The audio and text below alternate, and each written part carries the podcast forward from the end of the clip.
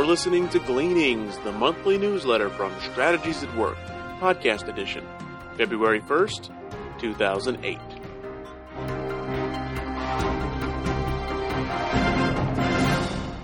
Upcoming events. The next Strategic Life Alignment Seminar is scheduled for Friday, February 15th. People around the world are finding great value from the principles taught in Strategic Life Alignment. This seminar will provide you with the tools and methodology to discover your divinely ordained life purpose. Peace, joy, and contentment will only be yours if you discover your destiny. Register to attend today at strategieswork.com. The next Business Transformation Series will be Friday, April 4th. The topic will be customer validation. Every organization must answer the question Who are my customers and what are my customers saying about my products and services? More importantly, every organization needs to hear what God is saying about their products and services. This half day seminar will challenge you to more clearly identify your customers and more skillfully how to listen to their feedback to hear the voice of God. And most importantly, how to respond to God's feedback. Register to attend today at strategieswork.com. And now, Dr. Chester brings us a message titled Signs of the Times. How do you feel about your net worth? If you're an investor in the stock market, you may not be feeling too well. Over the past few weeks, the market for publicly traded securities has declined dramatically. Using the Dow Industrial Average as a measure of the market, this average has lost all the gains that it made during the past 11 months. This event has been widely covered in the media, which arguably has added to the selling frenzy. Clearly, for some time, there's been concern about the future of the U.S. economy. Some would posit that the genesis of this concern was the crisis in the mortgage industry, which came to light in the summer of last year. The impact of this debacle on the U.S. economy played out through the fall and perhaps was most fully revealed in the fourth quarter retail sales. It is well known that the retail industry's strongest sales period each year is the Christmas season. This year, the American public was not feeling as jolly as usual which resulted in significantly lower fourth quarter retail sales. A recent Wall Street Journal article reported the retail industry appears to be skidding toward its first big wreck in 17 years. Chains are slamming the brakes on store openings, cutting back on inventory, and girding for leaner times as consumer spending chills. The speed with which sales slowed during the holidays even caught even cautious retailers off guard, prompting a flurry of profit warnings. The new year dawned with considerable skepticism about the health of the U.S. economy. This concern was not confined to U.S. investors. Investors worldwide have been concerned for some time, as evidenced by the decline in the dollar relative to other currencies. Since all the major central banks have adopted a fiat money system, which means paper currency cannot be converted into coinage or specie of equivalent value, the value of different currencies relative to each other is largely based on confidence. This confidence is heavily influenced by supply and demand. Therefore, with increasing doubt about the strength of the U.S. economy, foreign investors are reticent to own dollar denominated investments. Furthermore, since the U.S. is the most powerful and prosperous nation in the world, when investors lose confidence in the U.S. economy, they also tend to lose confidence in the other economies of the world. To use a medical metaphor, when the U.S. economy catches a cold, the world economy catches the flu. Given these factors, it is not surprising that the U.S. stock market is experiencing a minor meltdown. The meltdown is saying that the average publicly traded company is not as valuable today as it was a month ago. Unlike privately held companies that are generally valued based on historical performance, Publicly traded companies tend to be valued based on expectations of future performance. Hence, when the future looks bleak, investors lose confidence and discount the value of the companies. This begs the question what to do? If you're a Buffett fan, you know he believes that the stock market always overreacts. This implies that the market is probably oversold. If so, this would be a buying opportunity. On the other hand, maybe Buffett is wrong.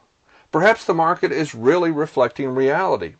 Could the U.S. economy, largely built on public and private debt, consumer spending, and a fiat money system, be revealing its fragile nature? Could a 30 year history of annual negative trade balance finally be exacting its pound of flesh from the U.S. economy? Since the inception of Keynesian economics in the 1930s, it has been widely assumed that deficit spending, deficit trade balances, and fiat money systems are acceptable economic practices. These assumptions are signs of the times. I'm reminded of Jesus' comment to the Pharisees, who were the leaders of their day. Jesus pointed out that their ability to read the signs of the times was limited. They could see some of the simple signs in the tangible world, but couldn't see the most significant signs, which were largely in the intangible world. Note Matthew 16, verses 1 through 3. The Pharisees and Sadducees came to Jesus and tested him by asking him to show them a sign from heaven. He replied, When evening comes, you say, it will be fair weather, for the sky is red. And in the morning, today it will be stormy, for the sky is red and overcast. You know how to interpret the appearance of the sky, but you cannot interpret the signs of the times. Jesus told the Pharisees that the only sign from heaven would be the sign of Jonah, which was a reference to his death and resurrection. This event is the most significant event in human history. Jesus' dialogue with the Pharisees was intended to communicate that they would not understand the significance of this sign. Regarding today's market meltdown, the pundits are busy providing their opinions about the significance of this sign. Most likely they will miss the real meaning because they're focused only on the tangible world, as were the religious leaders of Jesus' day. The common assumption today is that business exists in a closed system. This means everything that happens can be explained by natural causes, which means that God is not involved in his creation, at least when it comes to business. But is this true? The Israelites discovered that God was very involved in their business activities, hence they did not view business as a closed system. See Deuteronomy 28. If God is unchangeable, see Malachi 3:6, then what was true of Israel is true today. Business does not occur in a closed system. Hence, we must make allowance for divine intervention. It is recorded in Israel's history that the men of Issachar understood the signs of the times and knew what Israel should do. 1 Chronicles 12:32. These were people who saw the hand of God in the events of their day and perceived a wise course of action. Where are these people today? Where are the modern day men of Issachar who can see where the commonly accepted economic policies of today will lead us? Because we Christians generally think like the world, that is, with a non biblical worldview, we wrongly assume that business happens in a closed system. Therefore, we're not looking for the signs of God's direction and intervention. If we were not looking for God's hand, we probably won't see it. Therefore, most Christians are not able to see beyond the tangible world and therefore live based on pseudo wisdom. If God created the universe and is actively involved in his universe, then the only wisdom that matters is his wisdom, because there is no other wisdom. One of the, our greatest sources of his wisdom is the Bible. The Bible reveals that obedience to God brings economic blessings and disobedience to God brings calamity. See Deuteronomy 28. Given that we are currently experiencing calamity, what should our response be? If the men of Issachar were here today, what would they see? Perhaps they would recognize that business is built on the assumption of a closed system, which is a false philosophy. So I suspect that the modern day men of Issachar would call out for repentance from this false doctrine about business. Undoubtedly, they would commend us to a biblical philosophy of business built on the reality that business happens in an open system in which God responds to man's alignment with his plans and purposes.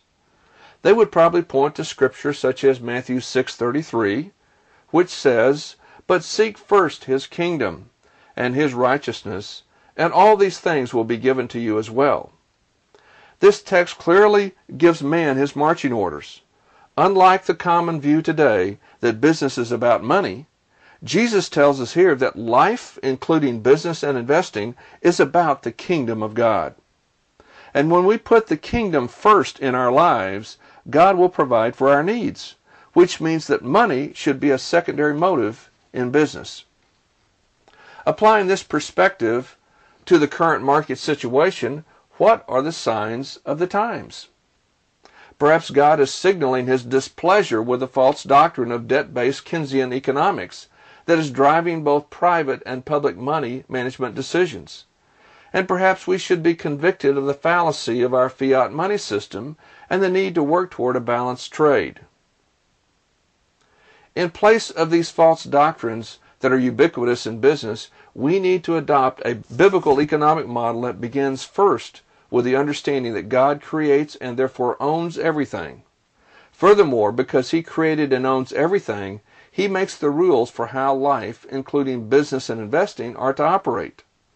And if He has specifically told us in Scripture that He blesses obedience to His philosophy, values, and principles, and that He judges disobedience, this revelation opens the door for us to begin to see the signs of the times, which paves the way for lasting economic blessing.